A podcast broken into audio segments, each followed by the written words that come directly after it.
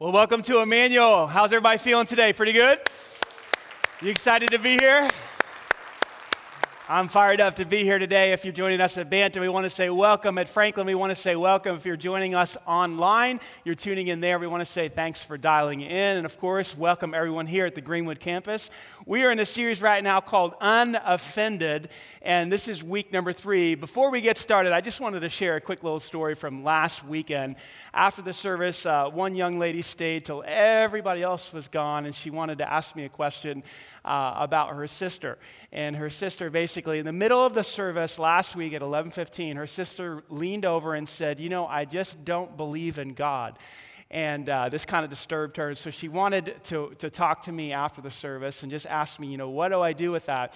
And uh, I, I, gave her some helpful insight and some, some pointers there. But I also just want to just to point out the fact that I love the fact that our church, is the type of place that people who do not believe in God can come and sit and explore the claims of the Bible and the claims of Christianity and not feel threatened or judged in any way, shape, or form. Isn't that awesome? So, if you're here today and you, are you're, you're filled with doubt, or maybe you're an agnostic or atheist or a person of another faith, we welcome you here. We hope that you will move as slowly or as quickly as you feel led to uh, in this whole issue of faith. And so, uh, this series is really about becoming more like Jesus. That's really what it's all about. We've called it unoffended, uh, but really it's uh, just one more way that we're trying to train you and prepare you to act and respond like Jesus would act if he were you. And that's what a disciple does, right? A disciple is somebody who lives their life or tries to live their life as Jesus would live their life if he were them. And so think about that for a little while. That's what a disciple is it's a student, someone who's trying to learn to become like Jesus, a student of Jesus, an apprentice. And so that person is trying to take the teachings of Jesus and work them out in their life. And so that's really what we've been doing in this series, Unoffended. Jesus had some pretty interesting things to say about anger, did he not? Jesus said in, in Matthew chapter 5 in the Sermon on the Mount, he simply said, Look, here's the deal with anger. You, anger. You've heard it said uh, in the Old Testament that if you commit murder, you're in big trouble. But I'm here to tell you today that if you have anger in your heart, if you call someone raca, which was this, this derogatory term filled with contempt in your heart, if you call someone a fool, if you just look down on someone, if you have anger in your heart, you're just as guilty as the person who's committed murder. He had some pretty interesting things to say about anger. Basically, his teaching on anger is this it's too hot to handle. You got to get rid of it. It's not productive. James, the brother of Jesus, said that human anger does not produce the righteous the righteousness of God, the righteous plans of God. And so we've been talking about this idea of trying to get rid of anger and become an unoffended person, a person who is unoffendable. In, in uh, the book of Proverbs, chapter 19, we've been looking at, uh, at this verse. Sensible people control their temper, their temper. They earn respect by, say it with me, overlooking wrongs. You and I can become the type of person who overlooks an offense, who overlooks a wrong. And when we do that, people will be astonished. They'll say, Wow, can you believe that guy? Can you believe that girl? He forgave her. She forgave him. How did you do that? It is a glorious thing to overlook an offense, and you and I can become that type of person. Why would we want to become the type of person who's unoffendable? Why? I mean, what's, why not just be angry? Why not just be like the rest of the world? Just kind of offended at everybody and everything in the world. Why would we even try to become the type of people who are unoffendable? Well, it saves us from all kinds of exhaustion, does it not? Isn't it exhausting to get angry? In Brant Hansen's book, Unoffendable, he said this I love this quote. He said, Anger and rest are always at odds. You can't have both at once. Have you noticed that? You can't get a great night's sleep if you're stewing over something that someone did or something that, some, uh, something that someone said, right? And so it's exhausting. It also leads to all kinds of foolish choices and behavior and behaviors. Have you ever said something, done something that you came to later regret that you did in anger? Yes or no? yeah. And so there's a lot of foolishness that we can avoid. There's, you know, this whole idea of being offended, it destroys relationships. You can't be in harmony or be in unity with someone and also be harboring bitterness or resentment against that person. So we want to avoid the destruction of relationships. And then it also avoids just a whole bunch of distraction. You and I only have so much mental capacity, right? We only have so much room in our mind and in our heart. Well, when we're offended, it takes up a lot of space in our mind and our heart. And so there's lots of reasons why we want to become the type of people who are simply unoffendable. And so that's what we've been looking at in this series. I've given you some helpful insight. Uh, hopefully, over the last two weeks, you've put it into practice. Week number one, we said, hey, let God be God, right? We're not in charge. Jesus said that vengeance is mine, I will repay. And so in week number one, we said, here's the disciples' prayer Not my will be done, but your will be done. I'm going to let you deal with this. I'm not going to take matters into my own hands, okay? I'm not going to be the type of person who gets back at everybody who offends me. And so hopefully you've been putting that into practice. And then last week we looked at this idea of just getting honest with yourself. Just admitting the fact that whatever that person did to you, you've probably done it to somebody else, right? And you probably have done worse.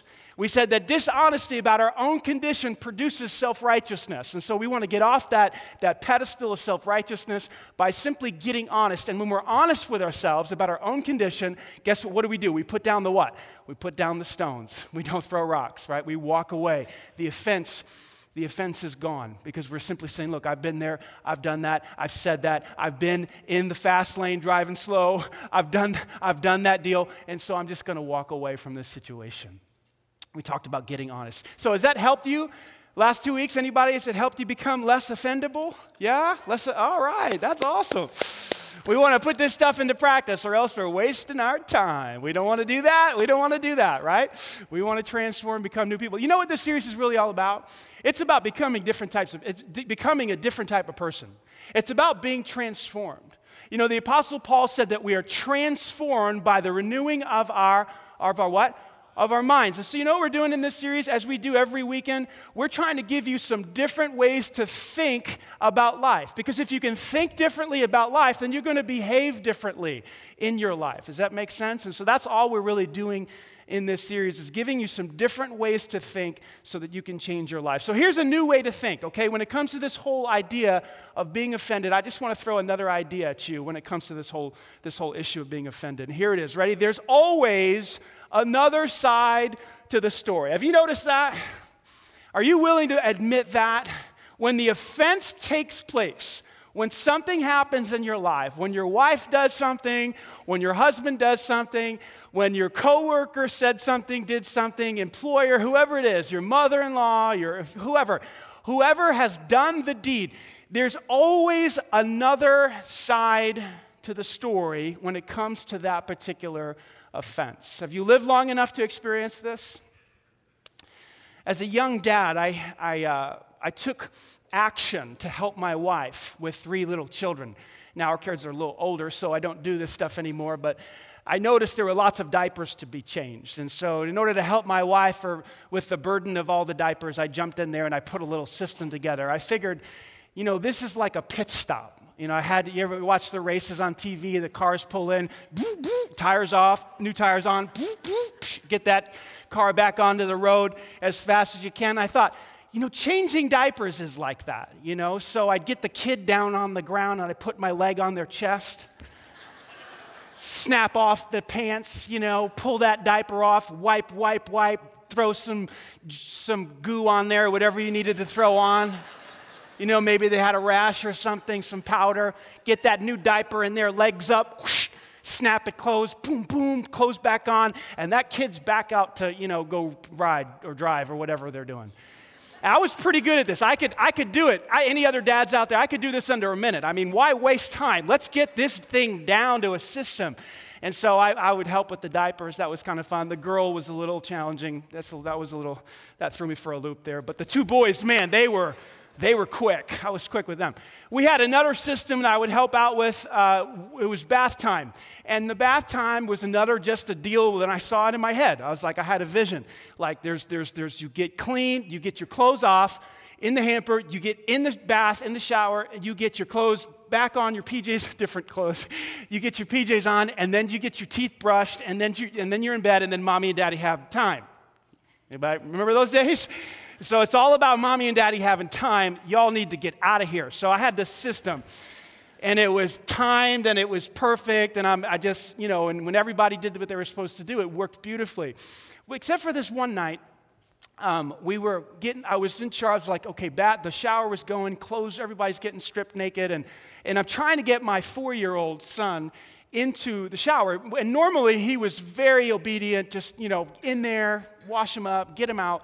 And this, but this particular night, um, it was just, he was fighting me and he was crying. And I'm like, what's wrong with this kid? You know, and I'm getting frustrated because I'm, you know, we're losing time here. We're not doing good on our, our anyway. So I, am I'm, I'm trying to figure out what his problem is. And I just can't get him to get in the shower. And so I got, I said, if you don't get in there, I'm going to spank your bottom, you know. And so sure enough, he refused. And so I popped him twice on the butt. And, you know, we believe in corporal punishment, all that stuff.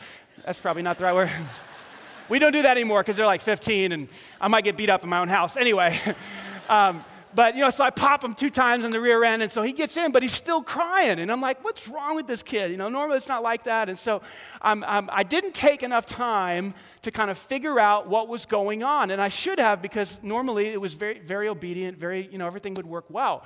And so I come to find out, I look in the shower and he's got his foot sticking out of the shower. And I'm like, man, there's water getting everywhere. What are you doing? You know, I'm about to spank you again if you don't do that. Get your foot. But when I notice and I look, I look, I saw on the tip of his toe, he was missing a huge chunk of skin. And it was all bloody and and he was trying to tell me, but I had the two other kids naked and trying, you know, just trying to get them cleaned up, and I wasn't paying attention. Not my best moment as a father, okay? Not my, my, I heard that from my wife too later. It was not good, not good. And so I'm yelling at him, and I, but then I see his toe, and I see his toe. I'm like, oh, what happened? And what had happened is right before he came in for, for bath time, he got his foot caught between his, uh, the, the cement and the big wheel. The, the, uh, and it had dragged, and it had to- literally tore off a huge, like, it was gross. And so that's why he didn't want to get in. And I was mad. And I was upset. And I had feelings I shouldn't have been having. And then I took actions that I shouldn't have taken because there was missing information in the situation. You ever been there? There's always another side to the story. In the, in the book of Proverbs, it's a great verse. The one who states his case first seems right. The first one to talk in a case seems to, you know, describe reality. Oh, it's like that. Until another person comes along and examines him. Until you get the other pieces of information. Until someone cross examines the person. This word examine means to probe for truth, to look intently for truth. There's always another side to the story. Another way to say it is this you don't have all the facts when the offense takes place. You don't have all the facts. I don't have all the facts. I didn't have all the facts. I didn't have all the, the, the pertinent information. And because I didn't have the pertinent information, I had feelings I shouldn't have had, and I took actions I shouldn't have taken. I was offended. I I thought my son was being rebellious. I thought he was just not listening to me and, and, and just disrespecting dad and kind of doing what he wanted to do and, and you know, being that, that strong willed child. That's what I thought. Boy, was I wrong. You see, when the offense takes place, we have to be honest enough. If we want to become the type of people who don't, you know, get offended all the time, we have to become the type of people that say, wait a second, wait a second. I know this just happened. This is, the, this is what it looks like, but I, I don't have all the facts. See, what I've come to realize in my life when, when I'm on my game, I'm, I'm, I'm, I'm able to say to myself, wait, there's reasons for this. There's, there's reasons for, for why people do what they do. There's reasons why that person sent that hateful email. There's reasons why that person is resp- reacting defensively to this situation. There's reasons why that, that girl at school is, is always wanting to fight other girls. There's a reason for that. There's a reason why that boy at school is always bullying other boys. There's a reason for that. There's, a, there's missing information I don't have. I bet if I took some time to kind of figure out what that reason was, I could see a little more, a little clearer. Maybe I wouldn't feel the way I feel right now. Maybe I wouldn't take the actions I want to take. There are reasons why people do what they do. Have you noticed this? Years ago, I came across a book called The Seven Habits of Highly Effective People. I read it several times. It's a great book. And in the book, Stephen Covey, the author, tells a story, true story, about one day when he was on the subway in New York City. Some of you may have read this story. It's a fantastic story. It really helped me grow up mentally and emotionally. And he's on the subway and he's there and, he's, and, the, and the whole subway's packed. And, and all of a sudden, at one of the stops, a father gets onto the subway with three unruly kids.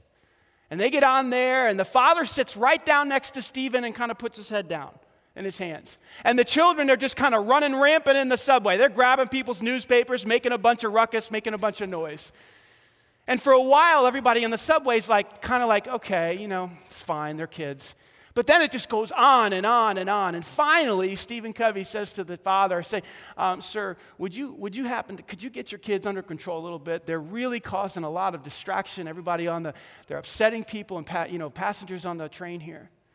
And the father looks up next to Stephen and says, oh, I'm sorry, I, I, need to do a better job. I, I'll get, it, I'll get a grip. You see, the issue is we just came from the hospital and their mother just passed away. My wife just passed away, and I don't know how to deal with it, and I guess my kids don't know how to deal with it either. And Stephen Covey says in the book, he says he's just sitting there. And he said, the craziest thing happened. The, um, the feelings of being frustrated or annoyed at this guy's children were gone, completely gone. And he says that, that those feelings and emotions were replaced with this thing called compassion and empathy. And he went as far as to say to the gentleman sitting next to him, What can I do to you in this time of your loss? He wanted to help the guy. I'm reading this story, I'm like, wow. What happened? What shifted? What was different? The only thing that changed was that information was added. That's the only thing that changed. And because that information entered into Stephen's mind and heart, his feelings changed and his actions changed. Well, what could happen if, if, if you and I became the type of people that withheld, withheld our judgment until we got all of the irrelevant information when the offense takes place? Do you think you would be less offended? Yes or no? If we just would say, wait a second, I don't, I know this feels bad right now. I don't feel good. I'm upset. But I don't have all the information. And there are reasons for why people do what they do. And I'm gonna, I'm just gonna pause here and I'm just gonna figure this out before I respond out of these feelings that I'm having. John Maxwell wrote a book called Winning with People. It's like 25 principles to, to win with people. I love, I love one of the principles in that book. He says, instead of putting people in their place, this has helped me so much. Instead of putting people in their place, which is what we want to do, right? We just want to put people in their place. Let me tell you where you can go and what you can do. Instead of putting people in their place, put yourself in their place. Wow, what a, what a profound truth. Sit down in their situation, walk a mile in their shoes, feel what it's like to be that person who grew up without the father whose parents divorced twice, who was sexually abused. Hold up. Before you rush to judgment, before you get mad, before you get angry at the person who offended you, the coworker, the, the whoever, hold up. Just, just put yourself in their place. I guarantee something's going to shift, something's going to change, some type of emotion or feeling, and then your actions toward that person, that person will change as well. Instead of putting people in their place, put yourself in their place. Wow. That's profound. That, that's changed my life. Am I perfect at it? No, but I'm a lot slower to get angry with the people in my life who do things that offend me. You see what we're doing here? We're trying to transform our lives by changing the way we think about the situation. So, how do we apply this stuff to our life? How do we, how do we drive this truth down deep into our life? Practically speaking, I want to give you three quick ideas. Number one, withhold judgment. Don't rush to judgment. Slow down. Press pause. when the offense takes place, remind yourself there's another side of the story. You don't have all the information. There's reasons why people do what they do. I'm missing something here. Just practice the pause, okay? Just call a timeout. Wait a second. Wait a second. Proverbs 29 11 says it this way Fools vent their anger, they fly off the handle, but wise people, they quietly hold it back. They sit down and they say, me, I'm not going to react that. I'm not going to react quickly to this. Because I bet you, I guarantee you, there's something I'm missing. There's something I'm not seeing. There's information that I need to gather before I, before I respond to this. Just press pause and don't rush to judgment. Number two, seek first to understand. This is so powerful. Seek to understand. Now you're looking for information. Now, what is it that I'm missing? What's the information that's lacking? What am I not seeing in this situation?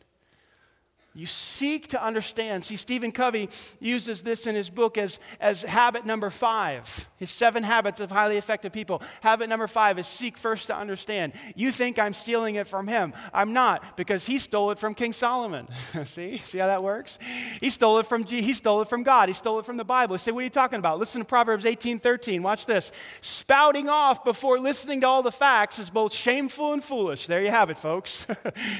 When you start going like this without pressing pause to find out what all the facts are, it's shameful and foolish. Why? Why is it shameful? Because you're going to feel things you shouldn't be feeling. You're going to be like me in that bathroom many years ago, and you're starting to feel anger. You're starting to feel disrespected as a father. My child's being rebellious. No, he's not. He skinned all of the skin off of his toe. And I had to go look at my wife in the face, and I felt shameful as she looked at me and said, What kind of father are you? And then I was, and then I took it a, a step further and I actually spanked my child because I was having all the emotions I shouldn't have been having, and I did something foolish. Why is it shameful and foolish? Because you feel things you shouldn't feel, and then you do things you shouldn't do, and you write emails you shouldn't write, and you, you say things you shouldn't say because you're having emotions you shouldn't have. Spouting off before you, before you get all the facts is both shameful and foolish. So, what are we going to do? We're going to we're going to press pause and we're going to seek to understand. You know, the best way to do that, and it's got to be sincere, folks. You have to be sincere in this. You can't you can't make a decision or you can't come to a conclusion secretly in the back of your mind about why somebody did what they did, and and, and really believe that you do have all the facts, and then kind of try to seek you know information to support the conclusions you've already found. You can't do that. Okay, you have to be sincere in the offense. Wait a second. What's going on here? And here's the best way to do that you just lead with a question Help me understand. You just go to that person and you say, Hey, you know, when you said this, it hurt. When you did this, it was painful. It hurt my feelings. I'm upset. Help me understand. There's got to be a reason why you did that. There's got to be some missing piece I'm not getting here. Could you fill in the gaps for me. And again, this has to be sincere from your heart. And then when you get that information, when someone fills in the gaps for you, it might not change the outcome. It might, even, it might not even change the way you feel. Might still be wrong what they did, right? To you. But at least you have a little bit more information that might change the way you feel and then change your response to that person. You know, sometimes when I do this, the only answer I get from this is that the other person's being selfish, and that because they're being selfish, they did something that offended me. Has that ever happened to you? Now, being selfish is not a very good thing. Do you agree? No one's going to get an award for being selfish. We don't hand those out. Not at church, not at the office. Hey, you're number one, number one selfish pig. you know, husbands don't cheer their wives for being selfish, and wives don't cheer their husbands for being selfish. It's not how it works. Children don't cheer their parents for being selfish. Dad, you're so selfish with your time. You never spend any time with me. You're always at work. Love you, Dad. That doesn't happen. However, when I come to the conclusion that someone has offended me because they're selfish, I still have empathy because I'm selfish too. And this goes back to last week. Have you ever been selfish? Are you selfish? Yes or no? Oh, that's why you did that. You were thinking of yourself. Oh, now I understand. And I've been there too. In fact, I've been there far, maybe more than you, because I'm, I'm a very selfish person. And now I have a little bit of empathy, and I'm less offended. And then I don't say what I was going to say, or I don't do what I was going to do. Why? Because I just have empathy replaced, has, has sort of replaced the anger. You see how this works? We're going we're gonna press pause and we're going to seek to understand. And then this last one is so beautiful, so beautiful. Just get insight from others. Just get insight from others. Listen, your vision is limited. Are you honest enough to admit that? Your vision is limited. You don't see all that you need to see, you don't have all the relevant and the, the pertinent information. Right? You have blind spots. Now, this is especially true when you're angry. Come on, you go, don't, don't listen to me right now. This is so important. This is especially true when you're angry because when you're angry, it's like your brain goes, you know, your brain goes to the back seat. Have you noticed that? Like you stop thinking clearly. Like when people get angry, they get stupid. Have you noticed? Have you know? I mean, seriously. I don't know which is worse anger that, that, causes the brain to freeze or, or romantic love. I'm not, sure, I'm not sure which one is more effective. This is why when you're watching police shows, anyone, anybody ever watch police shows? The policeman will say to the person who's about to get arrested, You need to go over into the other room and cool down because you're about to do something that you're going to regret. And he's just warning the person, right? Because you're not thinking, you're angry, and I'm about to put you in cuffs people stop thinking when they're mad. They don't think very well. So this is especially true. You need to get you need to get insight from other people, especially when you're offended because you stop thinking clearly. Listen to what Proverbs says, 15. Without counsel, plans fail, but with many advisors, they succeed. This is especially true when you're mad, okay? Because other people can see things that you can't see. So you want to pull them in and say, hey, I'm really hot right now. I'm really ticked right now. This is what this is what happened with the boss. Help me see, calm me down. What am I not getting here? How should I be feeling? What should I do in this situation? And you get other people involved. There's a great story in the Bible about King David. And if you don't know the Bible, let me just, uh, the, uh, the, Old Testament fairly well, I'll just give you a, a con- the context of what's going on. David has been anointed the next king of Israel. Big deal. Saul was already the king, but Saul was a bad king, okay? And everybody kind of knew about David because when he would go out and fight for Saul, he would kill thousands of people. He was a, he was a raging success as a warrior, right? So everybody in the land knew who David was. But he was on the run from Saul in this particular story in 1 Samuel 25. And so when so David's on the run, he's got about 600 of his guys with him. He comes across a guy named Nabal. Nabal's this wealthy man, knows all about David. He's got many, many cattle and sheep and all this stuff. Well, David is out there kind of protecting Nabal's flocks for a period of time. But he's also on the run from Saul, and they don't have a lot of food. So he goes to Nabal and says, Hey, Nabal, listen, we've been kind of watching out for your shepherds and your sheep and all this stuff. And, and uh, could you spare some food for my guys? And we're kind of hungry. And so you know, what Nabal should have said is absolutely, you're, this is, you're David. You know, they wrote a song about you. Saul has killed his thousands, David's killed his tens of thousands, right? Instead of respecting and honoring David like he should have, Nabal just totally disses him. We don't say diss anymore, but do you remember the word diss? Oh, he dissed you. what are you going to do about it? Don't let him diss you. Remember that? Okay, stupid. Very dumb, very dumb. Sorry. I was in high school in the 90s. I mean, come on, this is crazy. Um, anyway, so so he, so he disses David, and David gets offended. He's like, well, there's lot, he goes, he goes, there's lots of, of servants running away from their masters these days. You're just one of those guys, you know. And, and so David goes back to his guys and he goes, strap on your swords, boys. We ought to fight. and he's so mad. They want, he wants to kill Nabal and all of Nabal's men in his family. Well, Abigail, Nabal's wife, catches wind of this. Thank God for a good woman, right? She catches wind of this. She gets together a bunch of food, bunch of sheep, bunch of, uh, of, of, bread, and she secretly goes out to meet David. And she gets there and she gets low and she bows down and she says, Please forgive my stupid husband. She actually said that. His name is Fool, and so, you know, forgive me, forgive him. Here's a bunch of food. We know who you are. We know that you're the next king. We know that you're awesome. We know that you fight God's battles. And she starts saying all this awesome stuff to David, right? Because they remember, David's offended. He's mad. He's angry. He wants to kill. Strap on your swords.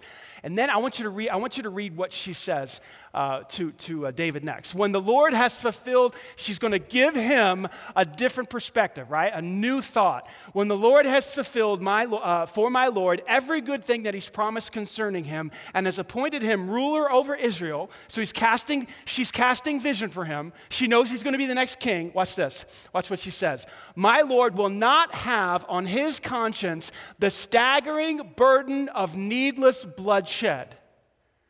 She says, when you get to your throne, when you sit on the throne, when you're the man, when you're the king, when Saul is gone and you're in charge, you don't want to think back on this moment and have a guilty conscience for killing 20 or 30 men because you were hangry. Because that's what he was. He was hangry.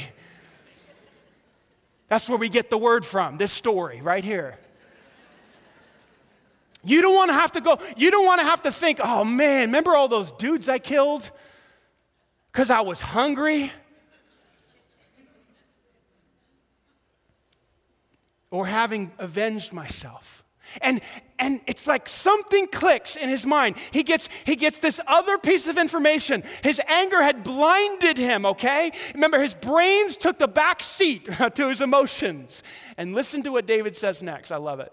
David replied to Abigail Praise the Lord, the God of Israel, who has sent you to me today. Thank God for your good senses.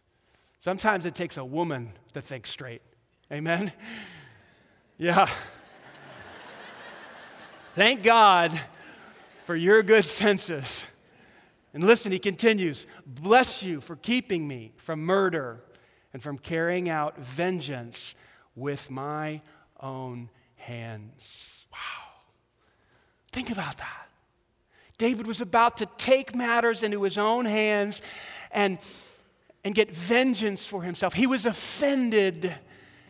And because someone offered up a different perspective, a different thought, a different idea, something that he was missing, it changed his actions. That's powerful. This is why in my life, especially when I'm offended, I pull some men in. I pull some, I pull my wife in. I say, hey, hey, hey, I'm, I'm, I'm, I'm feeling, I'm feeling angry about this. What do you, what am I, what do you see? What, what, what, what am I missing here? I'm telling you, I do this. I do this all the time with trusted people in my life because I don't want to make the, a, a wrong decision out of anger. Something foolish, do something, say something, ruin my reputation, ruin the reputation of this church, ruin the reputation of my family. Pull, pull people in, pull an Abigail, pull an Abigail into my life. What are you seeing that I'm not seeing in this situation? How do we become the type of people who, who don't get offended? We're going to withhold judgment. We're not going to rush. We're not going to rush. We're going to take our time. We're going to press pause. We're going to seek to understand. Fools spout off before they get all the facts. And that produces shame and foolishness. And then we're going to get somebody else's insight. This is powerful stuff. This, this changes the way you go through your life. You become the type of person who, who can overlook an offense you become the type of person that people look at and say, That's glorious. How does she do that? How, does, how is he so forgiving? If that happened to me, I would have blown up. How did he do that? You know what it is? You know, and, you know what they're seeing? And the, the, what they're seeing is the Christ like life being developed in you. Isn't that fun? They're seeing light. Jesus said that we're going to be light and we're going to be salt and our lives would shine. That's what they're seeing. They're seeing a different quality of life. They're seeing a person who can deal with life in a different way. And, and, and it looks odd and it looks strange and it might even look weak. Oh, it's not weak, it's real strength. Strength from heaven. You do that? How did you forgive her? How, did, how are you so patient with those children? How do. It's because you've changed the way you think. And we're transformed by the renewing of our minds. Are you getting this? That's the power of the scriptures. That's why every week, instead of me giving you my opinions about things, or, or, or I look, we look into the Word of God and we say, here's what the Bible says. And we are transformed by the renewing of our minds. And that's how we make disciples. And Jesus said, Go into all the world and make disciples of all nations, baptizing them in the name of Father, Son, and the Holy Spirit, teaching them to observe everything I've commanded you, and I'll be with you the whole time. That's what he said. And so here we are today, and there's some of you here, and you're listening in, and you're observing, and maybe this is your second week, or third week, or fifth week, or seventh week, and you have been listening in on what it looks like to become a disciple. You have been listening in on what it looks like to live an eternal kind of life. You've been listening in and you've been hearing ideas that can actually change the quality of your life right now, increase your joy levels and your peace levels and you increase your ability to, to forgive and to let offenses go. You've been listening in and you've been thinking, wow, it would be nice to have some of that. Guess what? You can. Because the invitation is open. You say, Danny, you talking about joining a church? No, I'm not talking about joining a church. Come on. You say you're talking about joining a religion? No, I'm not talking about joining a religion. I'm talking about taking up the invitation of Jesus to experience eternal life. A different way to live, a different way to go through this life without anger. Can you imagine living without anger in your life? It's possible. You say, I want that. How do, how do I opt in? You know what you do? It's very simple. You just put your trust in Christ. You simply say to Jesus today, You are the maestro, you are the master, you are the Lord, you are the teacher, you are the creator. I'm going to put my life in your hands and I'm going to trust you and I'm going to follow you. And today I'm going to take what I heard and I'm going to try to put it into practice today. And you watch and see what happens. If you'd like to ask Christ to be your Savior today, if you'd like to put your trust in Him today, I'll pray a simple prayer. You can take the prayer, make it yours. And you can start to experience eternal life right now, where you are. Jesus would say to you, Come, drink, feed, trust, follow. Say to him right now, Dear Jesus, place my life in your hands. I trust you. I come to you for real life, eternal life. I ask you to wash away all my sin and my shame, guilt, all my regrets, my past hurts, choices. I give them all to you. I give my life to you. I want to follow you. I want to be unoffendable. I want joy and peace and hope and purpose. And I come to you right now for all of those things. Open my mind, enter my heart, and help me to follow. I pray this in Christ's name. Amen.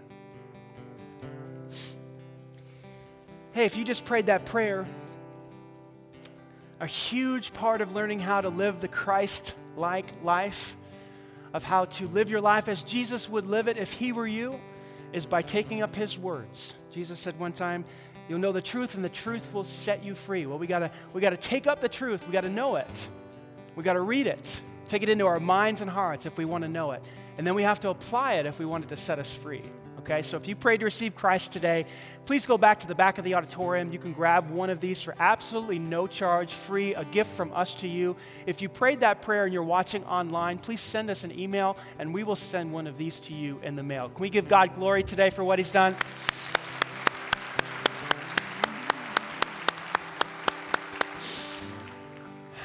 What a joy it is to be your pastor. What a joy it is to try to go first in all of this.